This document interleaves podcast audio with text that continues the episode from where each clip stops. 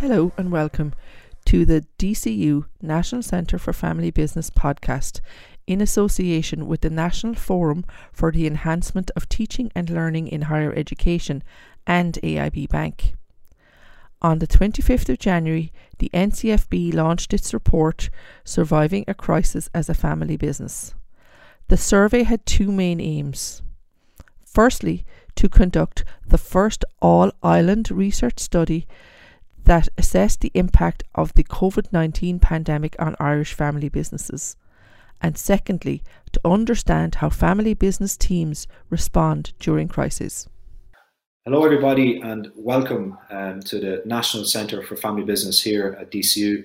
My name is Eric Clinton, I'm Director of the NCFB. Um, you're really welcome to this webinar series, and this webinar series is built on research we've done as a Centre for Family Business uh, in DC, as I mentioned. It's about surviving a crisis as a family business, and the particular focus of today's webinar is accessing financial supports for your family business. Um, we've got three uh, industry experts with very different uh, expertise in particular. You're going to hear from John Madigan, who's from the Strategic Banking Corporation of Ireland. John is the head of marketing, research, finance, and operations. He's going to tell you a little bit about what programs are there for the from the SBCI today and, and also into the future. We're going to hear from Lorraine Green, who's head of SME engagement at AIB. So, as we know, AIB have branches right across the country, both north and south. Um, so, you're going to hear from Lorraine's experience of working with SMEs in the country. And then last, we have Thomas Kerrigan, who's the managing director of Niall Kerrigan and Sons. Um, Niall Kerrigan and Sons is a fantastic family business from not so far from the university here in Lusk uh, in County Dublin. And what's particularly relevant for, for, for Thomas and his business is their business applied for the government credit guarantee scheme. So you're going to hear from Thomas and his experience of actually using these state supports uh, to, to not just sustain, but also to grow their family business into, into the future. I mentioned this as a webinar series. So what we did as, as a research center in DCU last year in, in collaboration with AIB and with the University of Ulster, we looked at specifically family firms. And family firms today have been through crises before. And the very, very important thing, if you are a current or a next generation family members, you got to learn from them. You have to learn from the crisis. So whether it's you take a piece of paper, you write it down, you put it on your wall, start to think about the lessons learned. Your parents, your grandparents will tell you about the oil crisis. They'll tell you about the tough times in the 80s. They'll tell you about the financial crisis, for example, with the 2008 uh, era. So for you, this is your time. Think about the crisis itself. So we did that and we went out to, to, the, to the country, both north and south, and we looked at and worked with 251 family firms as I mentioned, work with the University of Ulster. So to give you some context, here in the Republic, 64% of our firms are family firms. In the North, it's a little bit higher at 74%. But we asked them, what are the issues? What are you seeing when you reflect on your business? What's coming to the fore? And for them and for the family businesses, eight themes came to the fore. And I want to tell you about the eight themes. And today's focus is on one of those eight themes. The first one is around benevolent leadership. And if you haven't seen it, we had a conference probably three or four weeks ago now um, in DCU. Uh, it was live streamed. And one of the family businesses that spoke on it was the Sisk family. And JP Sisk spoke about, the, you know, many of you know them, the Sisk as a leading Irish, but European and, and international construction company. But they talked about being a family business and the century old family business they have and what it means to leadership in the business and the employee programs they have. And I know it's being viewed and shared by other family businesses. And they were saying, that's really comforting. We're a family business. We're involved in the communities. We're right across this country. And what the initiatives they've done. If you haven't seen the video, I hugely encourage you to see it and maybe share it with your board or your uh, family business council on it. It's benevolent leadership. The second theme we see was effective communication. Communication with your family, most importantly. Communication, and it ties into today's conversation, today's topic. We're all about government supports today, state initiatives. That's a big decision. So a family has to get unified as such about that decision. So the importance of communication. Taking a step back for many of the families was looking not just working in the business, but working on the business. Kind of thinking about that's the way we do business. Is that necessarily the right approach? We're currently this model of, of, of doing business. This is how we generate revenues, or this is how we deal with customer service Why do we do that? Can we improve it? Other theme that came out was employee commitment and the long-standing employees many of you have. Another term we have, and you can read it in our report, is around familyness and the importance of being a family business. And familyness, uh, for many of you might have never heard that word before, but familyness is a unique resource. And one of the aspects of familyness, there are many, but one of them is how family businesses here in Ireland, but right across the world, use their reputation. The association with the family and the brand. And for many of our family business in the agri-food space, the brand association with the product is fundamental. The sixth theme we had was seeking outside advice and financial supports.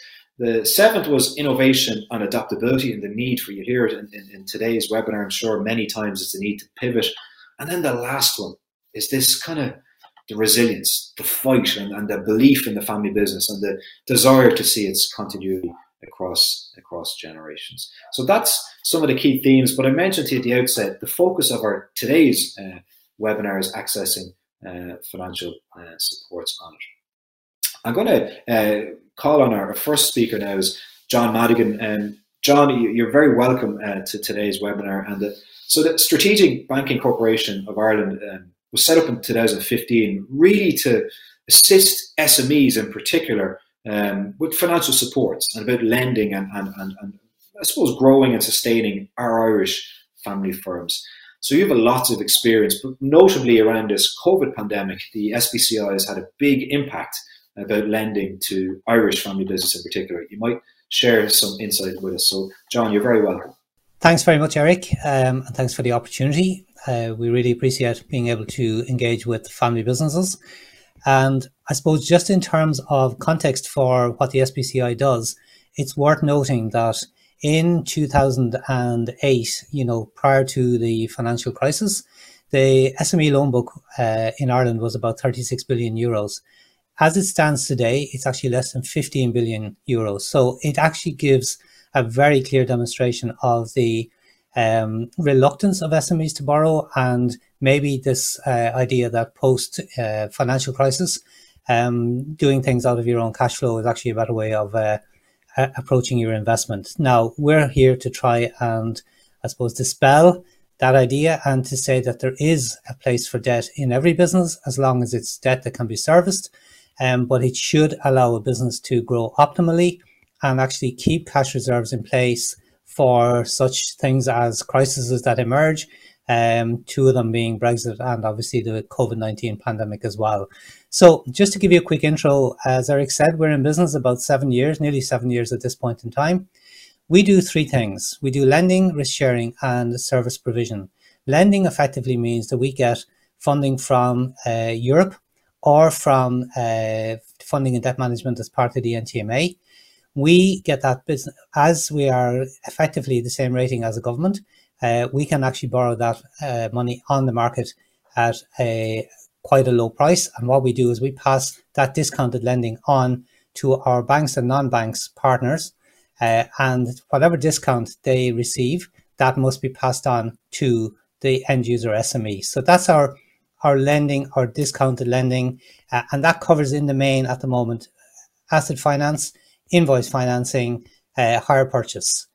If we then move on to risk sharing, risk sharing is where we actually take part of the risk away from both the bank and from the end user SME by providing a government or a government and EU partial guarantee to the bank uh, to allow the bank to lend to businesses. Now, this is particularly um, relevant for family businesses and particularly in light of COVID and also in light of Brexit because all the schemes that we have brought to market in the last two and a half years have carried an 80% guarantee, which effectively means that uh, 80% of the loan is guaranteed uh, by the government or by a combination of government and Europe.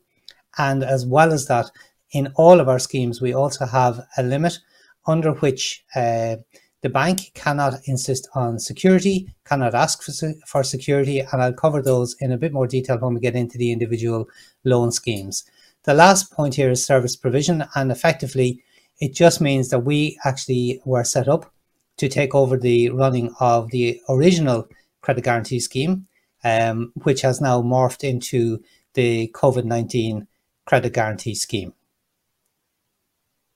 So, just to give you a sense as to the scale of what we do, uh, it's worth noting that AIB are featuring here under both our liquidity operations and under our risk sharing operations. AIB have been with us since effectively the start, beginning of 2015, and have been a really important partner for the SBCI um, for the last six and a half years. In terms of the key business highlights, effectively since we uh, started operations in March 2015 up to 2000 up to November 2021. Across all our schemes, we've actually uh, injected 2.63 billion into the Irish market, and that has supported more than 38,000 individual loan facilities. This also does not include the COVID 19 credit guarantee scheme, which has seen more than half a billion drawn by 7,500 SMEs. And you'll hear later from um, a recipient of that credit guarantee scheme through AIB. And we now work with 34 different on lenders. So, in terms of how did we react when COVID 19 hit, the our ability to flex, you know, our business model and react very quickly, which is what we have been set up to do, which is to try and react to market failures or to, or to specific crises in the finance market. Within two weeks of the initial lockdown back in March uh, last year, we were able to actually introduce uh, a COVID 19 working capital loan scheme uh, to provide instant support to impacted uh, businesses. Now, initially, that was done very quickly. So, um, what we had to do then was actually look at the other schemes and see was there something else that we could build and actually introduce to help uh, support SMEs. July 2020, we extended the Future Growth Loan Scheme, our long term investment scheme, by an additional 500 million euros. And then in September 2020, there was a lot of feedback from SMEs and from the banks that a three year scheme was actually too short for a lot of businesses, given the level of uncertainty that businesses were actually dealing with. So we re, um, rebuilt a scheme and we built it as a five and a half year uh, credit guarantee scheme. And that has actually proven to be, in terms of numbers of SMEs benefiting, that has proved to be our most successful scheme at this point in time. And then in October 2021, we utilized the European Guarantee Fund, which was the emergency fund in Europe, to deliver the 330 million Brexit impact loan scheme. And then, as you see, during the period, we've also added a number of new on lender partners as well. So, the current schemes that are available uh, to SMEs in the Irish market. Effectively, we have two medium term schemes and a little bit of a, a long-term scheme available. So the medium-term schemes are the COVID-19 credit guarantee scheme, the Brexit impact loan scheme, and the longer-term scheme then was the future growth loan scheme. Focusing on the COVID credit guarantee scheme, of which you know um, you've seen already more than seven and a half thousand SMEs have benefited already from this. This is a government support. This has nothing to do with Europe, and the government are actually taking the risk on the 80% guarantee on a fund of 2 billion euros. And there was some initial feedback that there was a low take up on the scheme, but I'm delighted to say you'll see in a little while uh, just the uh, increased take up on that and how valuable it has been uh, for SMEs. So this supports features our facilities from 10,000 uh, up to um, 1 million. It's terms ranging from three months up to five and a half years. And I also mentioned earlier that there was a limit under which loans would be unsecured. And on the credit guarantee scheme, uh, loans up to 250,000 euros are unsecured. And also, very importantly, there is an ability to refinance and roll over finance agreements uh, for COVID 19 related expenses that were initially funded through maybe the shorter term COVID working capital scheme or um, an overdraft, which is a very popular product, obviously, in uh, Ireland.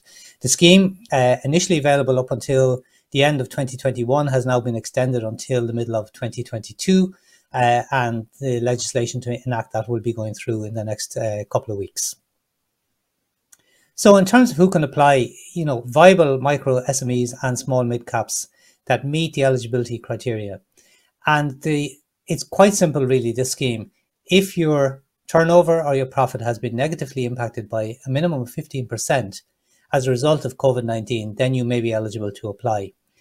And the definition of viable as well is that the business was viable at the end of 2019 and is likely to be viable again because every business knows that you know in 2020 um, you know, that's not a year to actually declare whether you're viable or not without government support. So the bank will look back at how the business was performing at the end of December 2019 and then look at the business plan for recovery. Uh, and that will determine whether or not the business is eligible for the scheme. In terms of the criteria, the scheme has been built with uh, the idea that we will give SMEs the best possible chance of qualifying. Now, the actual maximum loan uh, cannot exceed 1 million euros, but it's determined by the greater of double the borrower's annual wage bill for 2019 or 25% of the borrower's total turnover in 2019. So, whichever of those is the greater, obviously subject to the business being able to uh, repay its debt, that will actually be the qualifying eligible amount. There are two scheme costs involved in this one because it's set up as a credit guarantee scheme and not one of our other schemes. Uh, there's an interest rate and then there's a premium rate. Now, the interest rate we've seen sub 3% rates, and each uh, bank uh, promoting the scheme or will actually determine what rate it charges, but it has to reflect the value of the 80% government guarantee that's in place. The premium rate um, is actually built on the basis of the size of the business, number one, and the term of the loan. And you can see here that basically the longer the loan and the bigger the, the business, the more expensive the premium. So if you're looking at your typical SME who wants to borrow for five and a half years, the actual premium rate on top of the interest rate will be 0.68%. So again, not a significant cost. Uh, and that actually is the cost of providing the 80% uh, guarantee to that SME. For small mid caps, it's slightly higher. So, in terms then of how do you apply for the COVID 19 credit guarantee scheme, usually our schemes have a two part application process. But in this case, in order to save SMEs time because of the you know the the crisis around accessing finance, um, the bank has actually taken on the eligibility process, and in this case, it'll be AIB who will actually do the eligibility process for you. So it's a one step uh, application process. You go directly to AIB to process your application. So to give you a sense around the business's engagement, you know, we're nearly up at 8,000 uh, SMEs who have actually drawn down the loans. Now that's that's a really significant piece because a lot of times you'll see loans sanctioned, but this is actually loans drawn. So more than 7,700 SMEs have drawn funding to the value of more than half a billion euros with an average loan size of about 68,000 euros. And you can see right across the, the sectoral breakdown, uh, the numbers of businesses and the type of businesses that are availing of the scheme. And just to say, there's about 10,000 or more than 10,000 um, SMEs that have been sanctioned on this with about 750 million. So for a scheme that had, um, a, you know, a slow start, it has now become a huge support for SMEs uh, across the um, the island of Ireland. The other thing to say then is in the last while, we've introduced Brexit Impact Loan Scheme, which again, we're partnering with AIB. The loans are between 25,000 and 1.5 million per eligible applicant. These loans now are going out to six years. And again, this is as the direct feedback of the uh, regarding the original Brexit loan scheme, which was loans that up to three years. Again, banks and SMEs said too short, too big an impact on my cash flow we need to extend those loans. So we listened and we extended that term out to six years. And on this scheme, the loans are secured, unsecured up to 500,000 euros. So that effectively means no personal guarantees, no additional security required. If you have, um, how you are able to demonstrate sufficient repayment capacity and the, the bank is happy with the, um, the application, then no security will be required. This is a variable interest rate. And again, we're seeing rates sub 3% on this. Again, the loans on this one are available up to the end of December 2021, but highly likely that this scheme will be extended until the middle of 2022, and we expect that to happen in the next week. So, in terms of the loan purpose on this, it's working capital and investment loans. There's a 100% refinance of uh, existing SBCI Brexit loan scheme facilities if people wish to do this. And there's potentially up to 30% refinance of other existing lending. They are non BLS facilities. But again, it's just a feature of the, the loan scheme that's there, um, and you can talk to your existing bank about that. Businesses engagement, this is only launched a month, and you can see we've had more than 350 applications in. We've had eligibility of codes issued of 296, and there's 5 million uh, already uh, sanctioned under this particular scheme. So we're beginning to see a material pickup on this scheme in the last uh, two weeks in particular. And again, the key features on the Future Growth Loan Scheme, which is only available now um, through one particular provider, and it's a very limited amount that's available. But we are conducting a survey at the moment with the people that have availed of the Future Growth Loan Scheme to see what's necessary in terms of a scheme replacement, which may happen towards the back end of next year or early in 2023. This was our long term investment scheme, seven to 10 years, loans unsecured up to 500,000 euros, and then initial maximum interest rates four and a half for up to 250,000 and three and a half for loans equal to or greater than 250,000. And the take up on this scheme has been huge. And you can see that three and a half thousand uh, loans have been sanctioned under this particular scheme, 750 million sanctioned. Average loan size is bigger on this scheme because it's a seven to 10 year loan and it's, it, you know, it's tailored for investment purposes. And you can see this, you know, the, the sectors right across uh, ag, wholesale, retail, manufacturing, professional, technical information and health, etc. So all of the um, the well-known sectors have availed of this particular scheme.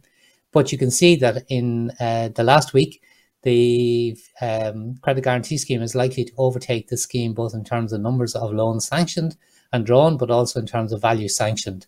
So you can see that SMEs, if you provide the right product with the right set of terms and conditions, SMEs will avail of it. That 750 million, most of that went out during COVID, um, during that particular pandemic. And it does show you that businesses are willing to invest if we provide the right products. So this is just a summary slide, just to talk about the three uh, schemes involved.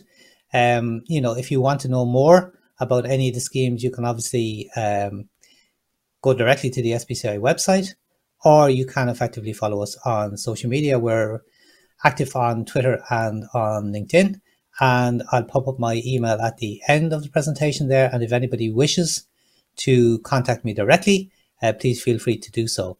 But I suppose in summary, just to say that all of these schemes are available to family businesses.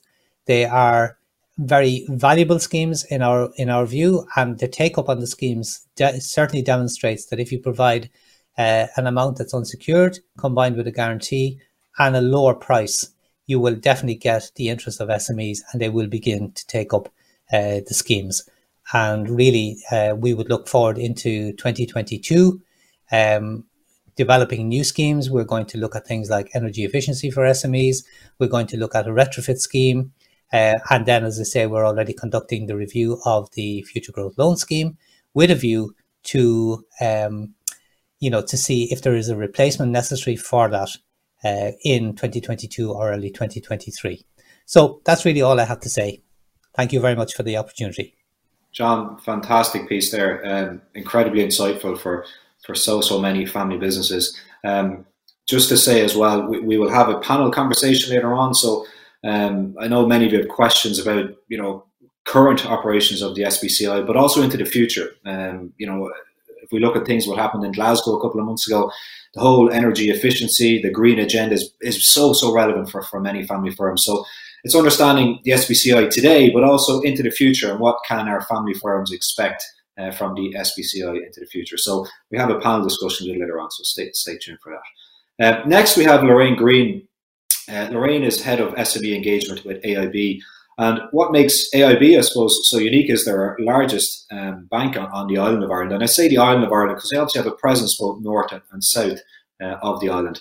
So they, as, I, as I said, they have a presence both in northwest to Donegal down to, to West Cork. So they are right across this country and dealing and working with family firms right across the country. So, Lorraine, you might share some insights um, from, from working with family business um, through this pandemic. And very interestingly as well, Lorraine was part of the, the research team uh, with us here in, in, DCU when we undertook this study uh, last year uh, about understanding how family businesses like you, potentially on the call, uh, have survived or surviving this crisis uh, today. So, Lorraine, over to you. You might share some insights.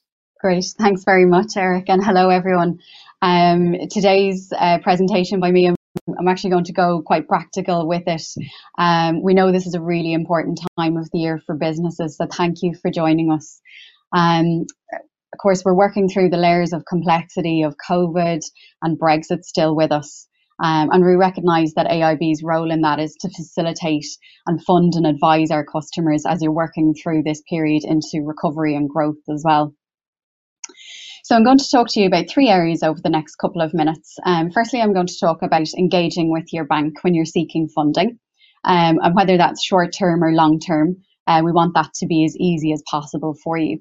And then secondly, I'm going to talk about the types of support that are available and noting what John already spoke about from the SBCI's point of view. Um, so that's going to help you drive your business growth and of course manage your cash flow. And then thirdly, I'm going to speak uh, to some of the emerging opportunities and trends impacting on businesses. So I'll start with uh, seeking funding. Um, we want to, as I said, we want to continue to support our business customers through this period um, and with the growth of your business as well, of course. And in order to do that, you need to have your cash flow working for you. Um, and we want you to be successful in this and to be a partner with you in funding that. So, in terms of the requirements that all lenders will need, including ourselves, I'll just give you a little bit of an overview of that today. Um, and it's really a story of three parts uh, because of the last 20 months. You know, you're talking about the before, during, and after COVID.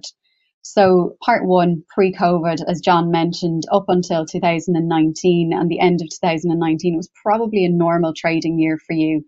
Um, and your financials will show that to the bank of what your business can do when you're fully trading.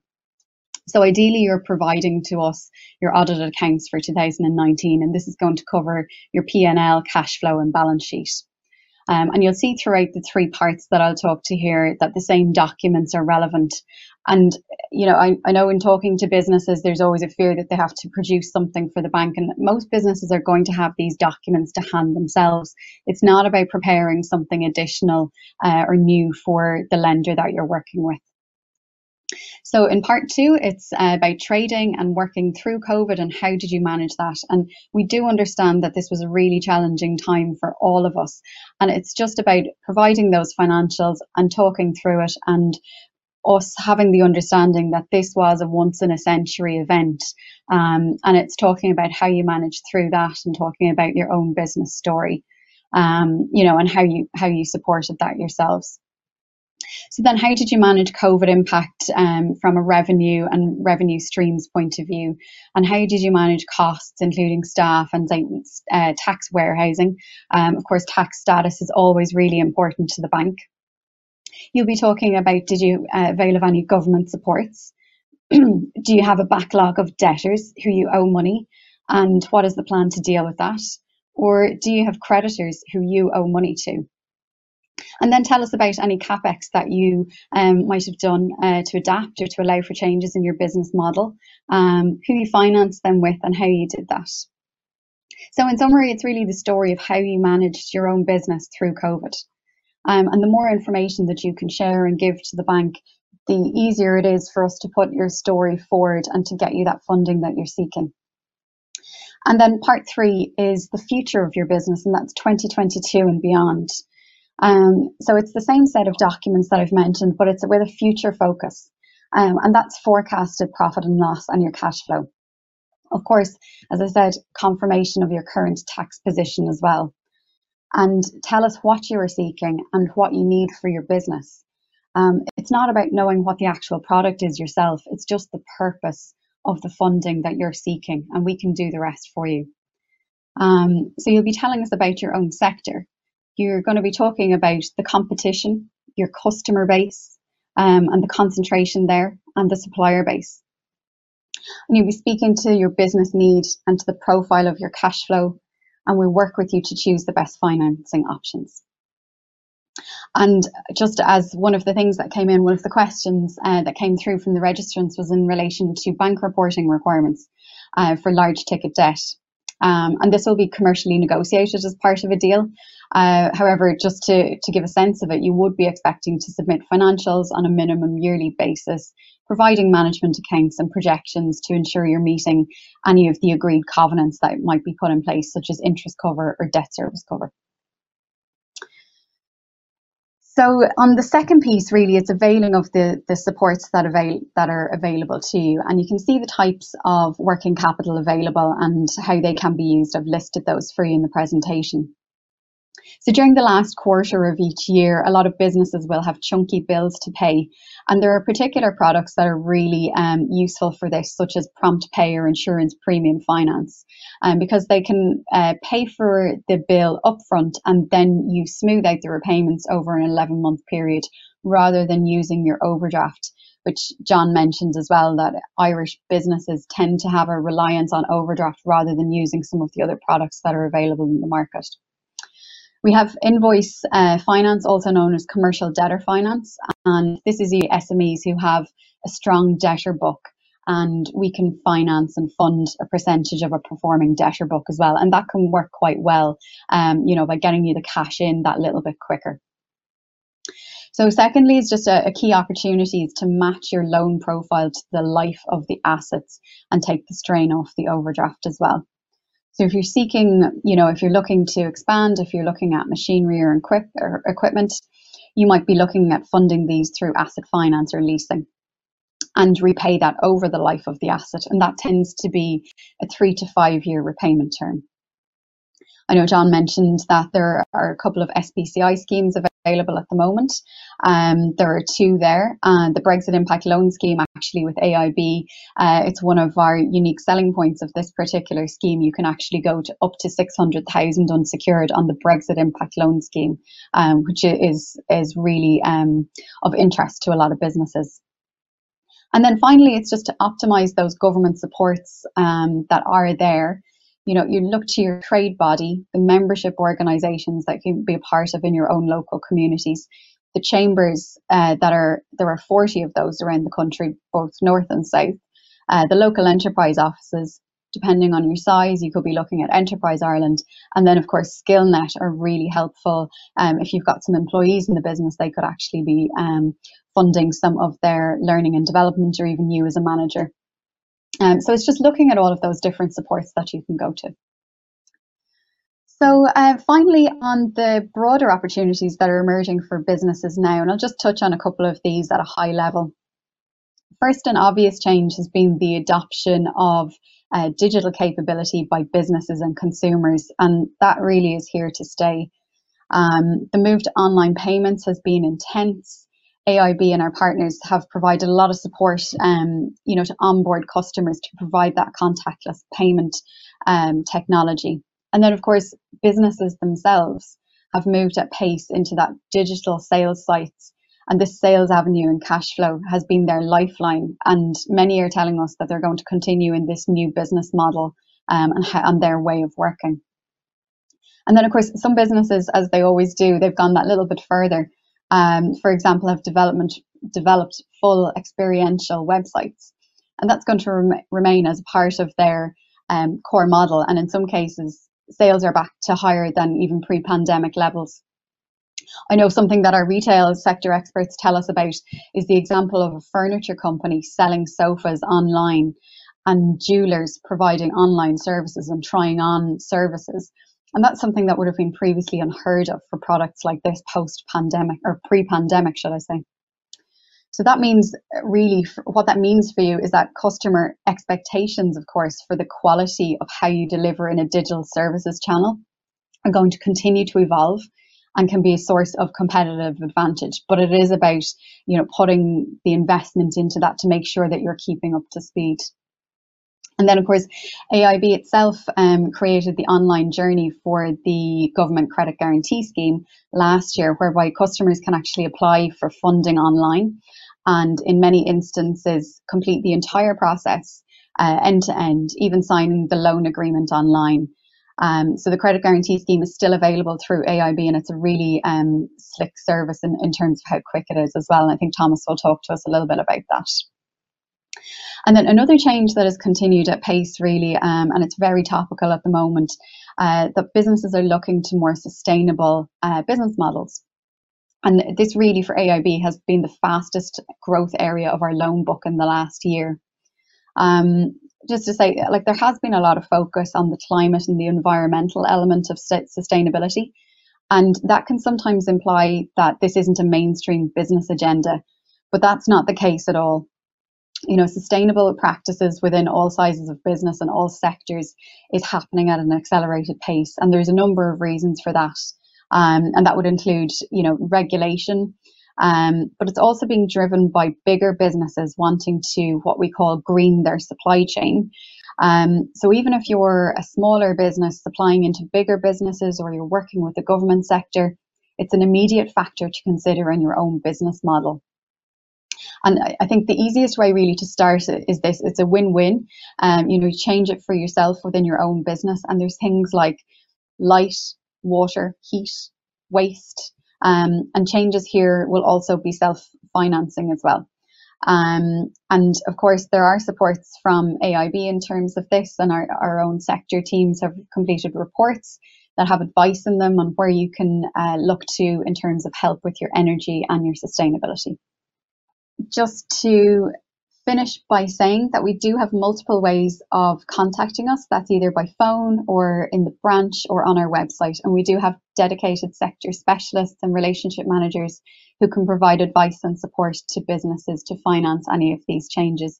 And of course, I'm contactable myself on LinkedIn or reach out to me directly. I know lots of people know me already. So thank you for that. And back to Eric now. Thanks very much, Lorraine. Um, really good nuggets of advice there and, very well built on uh, the piece from John earlier on. So, really sincere thanks for that. Um, next up, we have Thomas Kerrigan. And Thomas is the MD of Niall Kerrigan and Sons. And what I thought would be very relevant to hear from Thomas in particular is um, Kerrigan and Sons have uh, received the government credit guarantee scheme. And um, so, Thomas, you're very welcome um, and thank you for, for joining us today. Um, you might tell us a little bit, just to kick us off, you might tell us a little bit about uh, Niall Kerrigan and Sons, when it was founded, who founded it, and a little bit more about the business, if you don't mind, please. Sure. Hi, Eric. Uh, uh, hello, everybody. Um, I suppose uh, we're a business that's been around quite a long time. Um, I'm the fourth generation uh, running the business at this stage. It started off around the 1860s by my great grandfather. And basically, we are fresh produce growers processors and distributors to the food service sector. Um, we're based in Lusk in North County Dublin, and I suppose we're in a, an area that's synonymous with uh, producing fresh vegetables and fruits, and uh, um, obviously a, lo- a, long history of that taking place in this particular area. We've developed a business over the year where over the years whereby we were traditional farmers growing a wide range of fresh produce, and in the 1980s um, I set up the processing end of the business whereby we started to add value, um, preparing that product going into uh, the food service sector. So that was a, a big change uh, in the 1980s and has served us very well uh, over the years. Uh, but I'm sure you'll appreciate over the last uh, 20 months or so, that's been a pretty difficult environment to begin.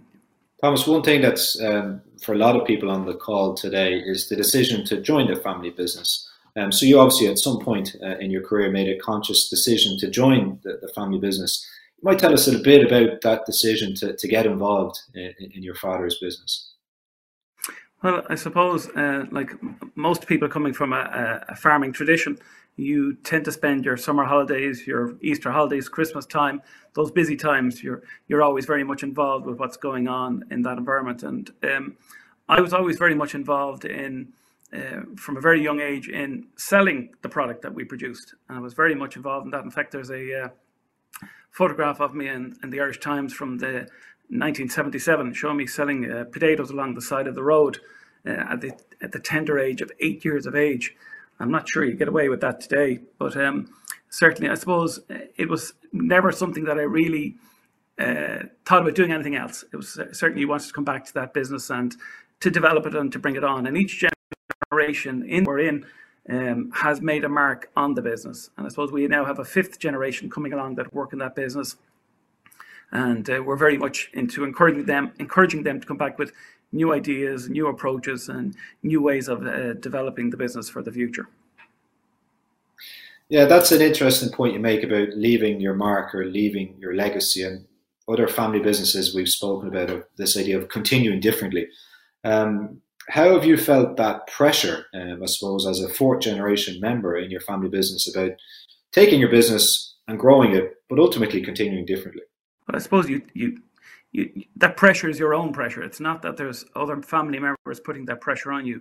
You really are so involved in your business, and I suppose you're very much part of your community as well. And you realise the effect that a, a, an SME has in a rural area you employ lots of local people, you spend your money locally in terms of supplies coming in. Um, and it's great to see the effect that that has, not just within your own business, but also the effect that it has on other businesses in, in your area. But certainly, I mean, we're very lucky. Uh, we live on the edge of uh, the, a huge centre of population in, in Ireland and it's a very fortunate position to be in that your market uh, you have a huge market within 45 to minutes to an hour from you. That is that creates a great deal of opportunity and potential for what you want to do. So we're, we're very fortunate from that perspective. We're right on that frontier of the, uh, the city living in Fingal. Um, it's one of the fastest growing parts of the, of the uh, country. Uh, but there's still a very significant number of horticultural farming food businesses based in the North County Dublin area. So there's like a little ecosystem there that we all can uh, work together and, and feed off that, you know. Thomas, one thing I think it's fair to say for every family business and, and your family business included, um, our Irish family businesses have been stress tested like for like never before uh, for, for, many of them. And one thing that's uh, the research we did last year showed that a lot of families actively pursued uh, state and, and, government assistance. And I know your family business um, used the government credit guarantee scheme to great effect. You might tell us a little bit about uh, that experience of, of using the scheme. Well, I suppose we, we took the opportunity because business had practically fallen off a cliff, particularly in the early stages of lockdown. We took the opportunity to reevaluate where we were going to be post COVID. And because our production facility is normally under so much pressure, uh, we decided that uh, it gave us an opportunity to revamp, to refurbish part of our production halls. And uh, I suppose that's where we went about availing of the COVID 19 uh, credit guarantee scheme um, through AIB because we had an opportunity that we were hopefully unlikely to ever have again for quite a long time, where we weren't under that produ- uh, pressure. We could cl- close down production because it was closed down anyway, and we could do a, a refurbishment project it kind of went against the normal things that happen when you have a major slowdown in your business. Most of the time, when you have a slowdown in business or a dramatic fall off, you tend to pull in the horns. You tend to get very uh, concentrated on costs and making sure that you pull in everything very, very tightly. Spend no money, keep it really as organized as possible, and uh, to, to get through that tough patch. But because of the opportunity with this uh, uh credit guarantee scheme, it was um, very advantageous to avail of it to allow us to complete this project. Um, and I have to say, the application process that we went through with AIB was uh, seamless. It was very efficient and worked very well for us. And uh, that work has been completed. We have that work done, and we're certainly hoping for uh, for better times ahead that we can use the full potential of that uh, refurbishment roughly, Thomas, how long between, say, applying for, for the scheme and then receiving funds? Um, how long was the process, the application process, if you want to say? Well, we, we had done a good bit of research beforehand. So we had made our mind up. I, I had looked at what was available and what was going on. So it was no more than a two week period uh, in terms from the, okay. the application process to receiving uh, the funding, uh, which was now that sounds extremely fast, but I had obviously done done a lot of legwork beforehand before submitting that application. So, um, but uh, in fairness, the, the application process in this was AIB has certainly put a lot of effort into this. Uh, they certainly had organised it really well in terms of making the application. Um, and as somebody who's made lots of applications to financial institutions through the years, um, this was as well run as I've ever seen it done you know absolutely. And the fact that you know there is no personal guarantees needed here up to 250,000 euro um, that makes a huge difference for for SMEs a, a huge difference you know. And uh, and it was it's competitive lending. Uh, it's as competitive as you'll get in the marketplace if not better. And uh, certainly from that perspective um, the length of time we took it out over a maximum five and a half years and um, we're, we're, we're, happy to do that, you know. But I was very impressed with it, and uh, it certainly has allowed us to um, make great use of um, a, a, premises that needed refurbishment and at a time that you may not have done it because you might have said, look, we better wait till things improve. In this situation, you could go ahead and do it with comfort. You mentioned there you worked with AIB and the SBCI. Was the decision to work with AIB because I'm just mindful that some people on the call today um, will be kind of like, where, how do I get started in this? So you worked with AIB obviously because you mentioned there that they're your your bank. Was that the decision itself, or, or, or how did that process start? Uh, uh, no, it wasn't because I actually went and did some research uh, just to see could could we do better anywhere else, or was it a, an easier process, or was it something that you know where we getting the best package in terms of working with AIB, and um, and I suppose that's reflective in the amount of finance that has been run through uh, AIB in terms of this uh, credit guarantee scheme. They have taken taken a huge percentage of the overall market. Uh, of that finance that's been uh, allocated, and that's, I suppose, reflective of the application process. They've made it uh, as straightforward as possible. It's efficient, and um, certainly I was very impressed with it. You know, that is not the case with everybody that's been running this scheme. One thing, obviously, Thomas, you're a fourth generation family business. Um, how would you describe your investment strategy? Well, I suppose uh, because of the nature of our business, you're constantly investing. Um, but I suppose uh, from our experience over the years that uh, first, the most important thing to us is productivity. So if you can see an opportunity whereby making yourself more uh, productive, uh, that there is a return from that, that justifies um, investment. Uh, very often you will have, if you're making significant investments, we would have conversations with uh, some of our larger customers in particular, ones that are with us very, very long periods of time to see what their needs are going to be going into the future. So obviously a lot of your investment strategy will be determined by the fact of what your customers are saying to you and what their plans are for the future. Um, are they going to grow? Are they looking us to increase production? Uh, but certainly, anywhere there's the opportunity for us to improve productivity uh, by producing the same or more, by losing, using less resources, we always see that as uh, an opportunity to invest into our business. Um, there's certainly uh, I, am not a, I'm not a great believer in borrowing just for the sake of borrowing. I think you borrow with a very strategic reason. You borrow to invest in your business to allow you to get a return on your capital invest, invested, and um, you you need to see that return on your capital invested. There's no point investing just for the sake of it. Uh, you you like very often you'll have customers come to you say, well, look, we'd like you to produce more. Yes, but that's not just the conversation you need to have as well. At what price, at what volumes, or what term? So before you start making long-term investments, uh, you really need to know what your customers are going to, uh, what way they're going to work with you for the future. But one thing is for sure, we have to produce uh, more from less, and productivity is our number one concern at all times. Were there any concerns raised, uh, Thomas, with regard to using the, the, the scheme itself from either yourself or from other family members? No, because again, we had a, we had done our uh, we're we're seasoned business people, so we um, this is a good offer. This is a good deal. It's a fair offer. It's the state uh, taking on a deg- degree of the risk with you.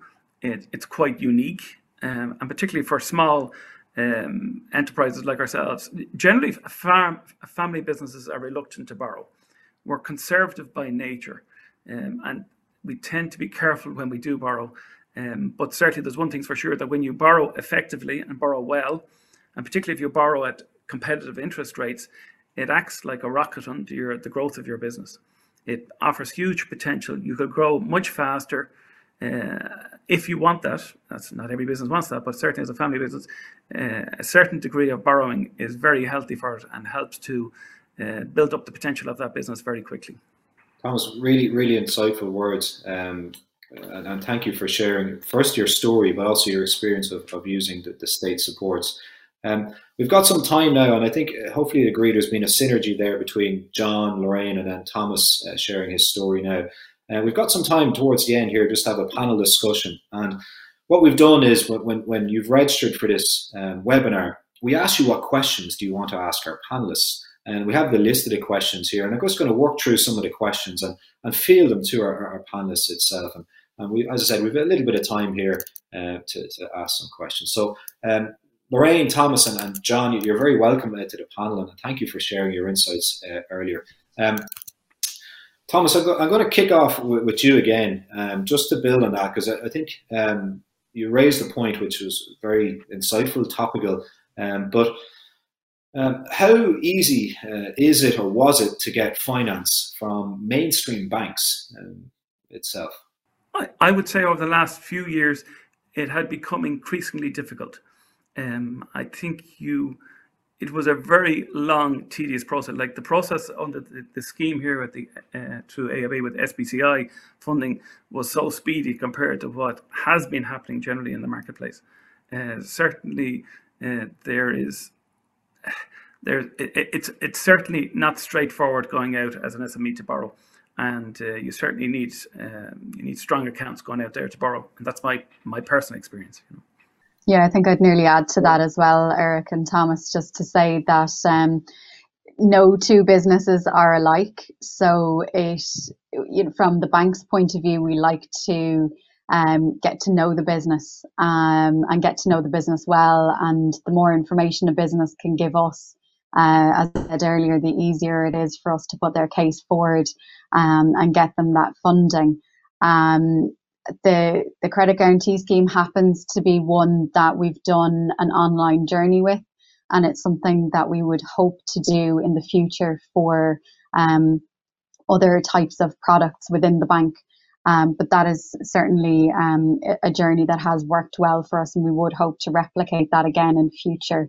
Um, but we're not there yet, and we will continue to try and work on it. Like like businesses do, we have to work on our own business as well, um, to try and make that process a little bit easier for our business customers.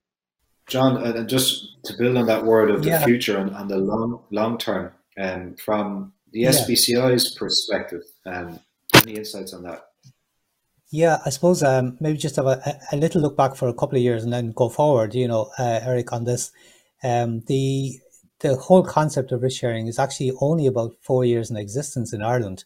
Uh, we introduced the scheme back at the beginning of 2017, purely on the agri side, just to see if that scheme would would run, um, and it took off very quickly. And since then, we've introduced the Future Growth Loan Scheme, which is 800 million, almost fully subscribed. Um, the between the Brexit loan scheme and the COVID working capital scheme, about another 200 million fully, you know, subscribed in there. And with the credit guarantee scheme, we're now up to three quarters of a billion in sanctioned loans there. So I suppose what we've learned is that, you know, what was traditionally a way of banking across Europe and a very successful way of banking across Europe, which was the provision of risk sharing facilities to allow SMEs to grow, was not here. And it, was, it actually wasn't here or in the UK. So the introduction of risk sharing, I think, has changed the landscape a little bit. Um, and it has made access to finance somewhat easier for SMEs. Um, I will not say it's easy because, as Thomas said, you still have to have all your ducks in a row and your your figures and everything sorted before you go in the door of your bank. But you know that idea that there is a, guarantee in place that will actually reduce the risk for both the bank and the SME is definitely um, an assist uh, to SMEs in accessing finance, which is one of the key things that we were set up to do. With regard to the future, we believe that there are many risk sharing opportunities. Um, we're actually at this moment in time trying to construct an energy efficiency scheme, particularly aimed at SMEs who want to actually change their business and to you know to make them uh, climate friendly, climate neutral, you know, carbon neutral, um, and to actually move towards this um, you know green agenda, net zero by 2050. This kind of um, so we're going to have a pilot scheme probably available in the second quarter of next year to allow that to happen.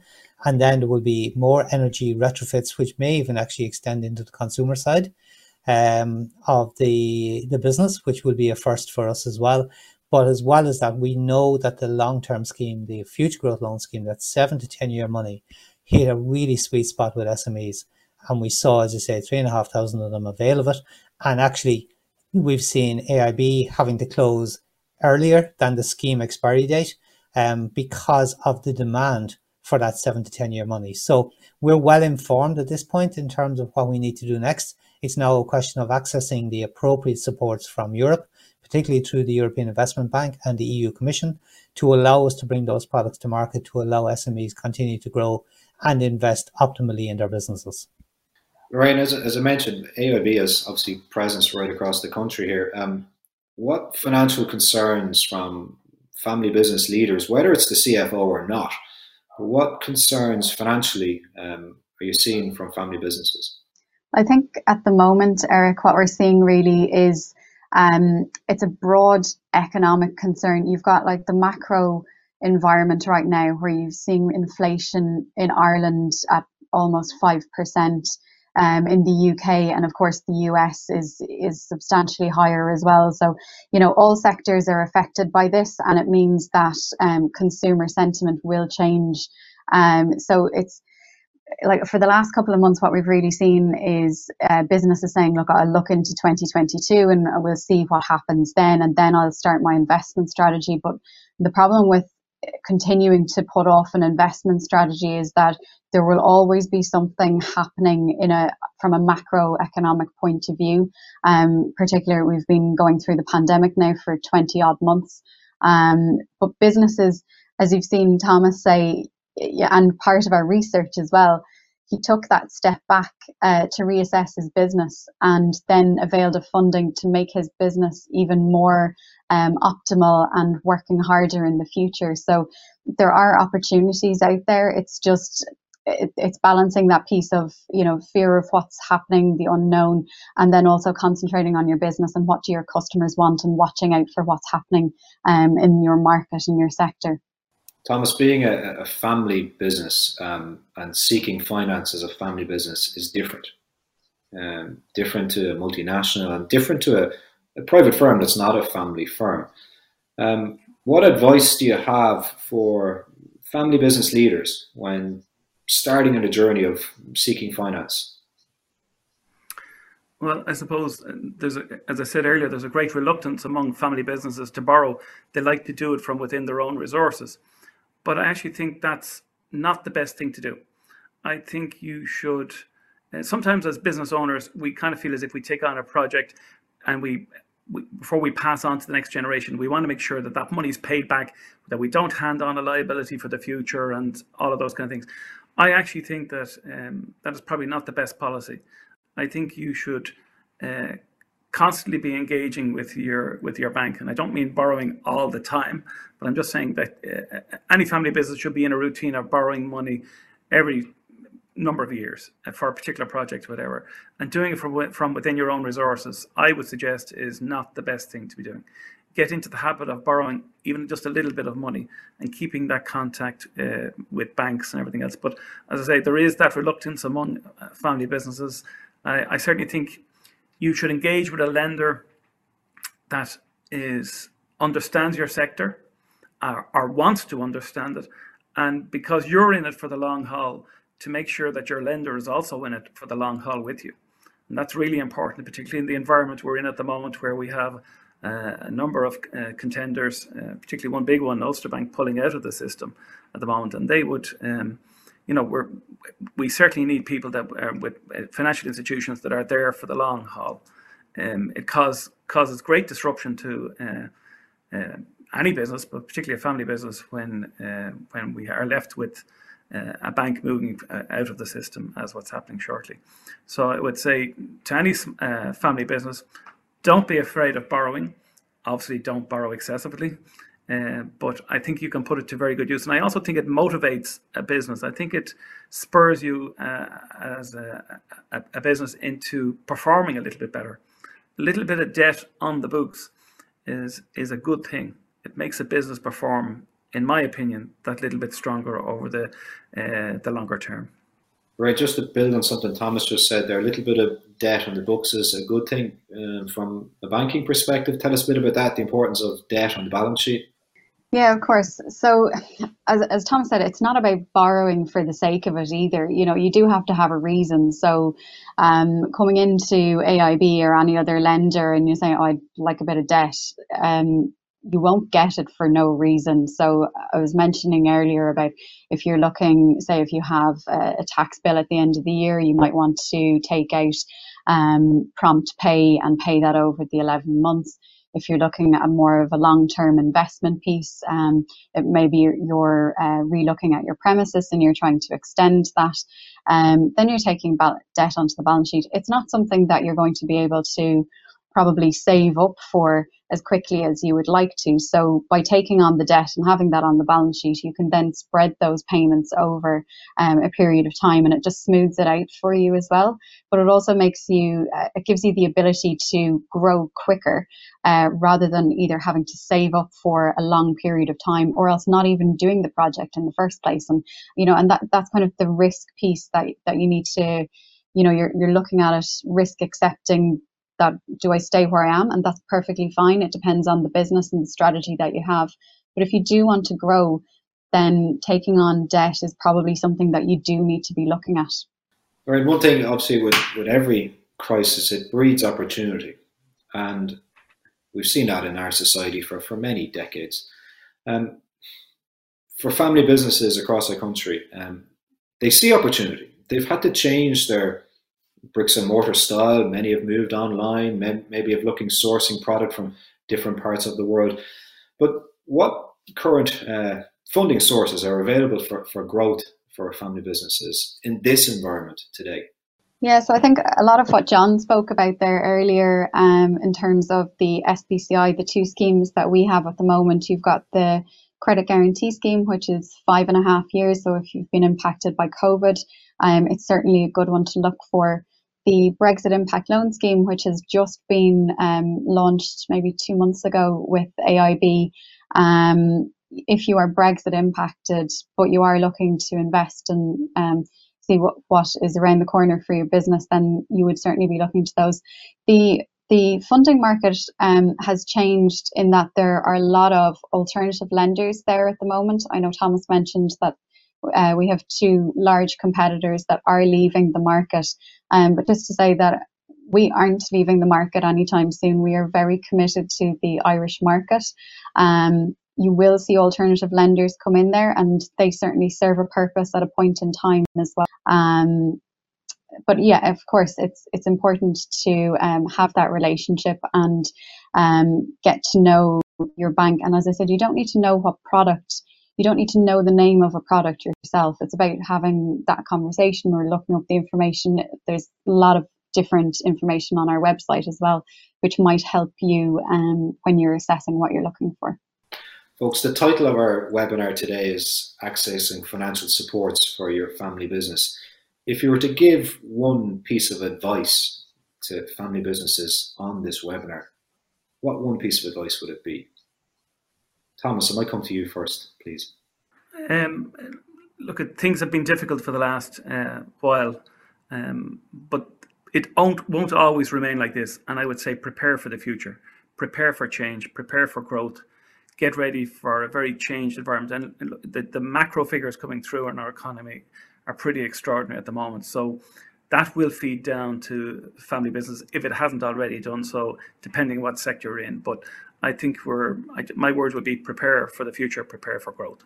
John, any thoughts? Yeah, from from my viewpoint, I suppose it is it's to build on that and just to say to prepare your investment strategy and figure out what you want to try and do and how do you remain competitive generally by investing. And it's around how do you fund that investment, um, what's the mix, uh, some of your own funding and uh, a portion of debt added to that will make it um, far more optimal in terms of your ability to grow and you know take the opportunities that are presented as the economy expands and recovers. And Lorraine, last word to you. Thanks, Eric. Um, so, for family businesses, I know as part of the research that uh, we contributed to, um, there was a piece in, in there that talked about taking a step back and having a look at your business and seeing where you're at um, and seeing what the next steps for for your business are. And it's really important that family businesses do that periodically and not just when, you know, some existential crisis happens, um, that they're reviewing how they're uh, investing, what the future is going to hold for them, maybe not being afraid of uh, of change. And um, the word that we've all come to use a lot recently is pivoting. Um, but it doesn't mean entirely changing your whole strategy. It might just be adding on a new revenue stream to the business that you've already been in. So it's to take that step back and have a look and and see where you where your business future is going to be and where your family is going to be. Folks, we've come to the, the end of time on, on this um, Accessing Financial Supports webinar. I'd just like to express my sincere thanks to John Madigan of the SBCI, Lorraine Green of AIB, and Thomas Kerrigan of Niall Kerrigan and Sons. Folks, thank you so much for being with us this morning. Guys, I hope you've enjoyed it as you have your uh, morning coffee. It's given you some food for thought, um, lots of opportunities with regard to current uh, available resources and resources into the future. And then even hearing from Thomas uh, Kerrigan about a family business who's been there and done that. Um, I know a lot of you will kind of go, listen, really lo- love to read more about that. I'd like to see those slides. We will make the slides uh, available for you. And if you have any questions or comments, whether it's for the SBCI or for AIB itself, uh, we will share their contact detail with you. So I hope you enjoyed it. Uh, and I look forward to seeing you on a future webinar into the future. So, from me, on behalf of the National Centre for Family Business uh, here in DCU, I wish you and your family businesses a very healthy and happy Christmas to you. Thank you very much, and bye bye. The DCU National Centre for Family Business have produced this podcast in association with the National Forum for the Enhancement of Teaching and Learning in Higher Education and AIB Bank.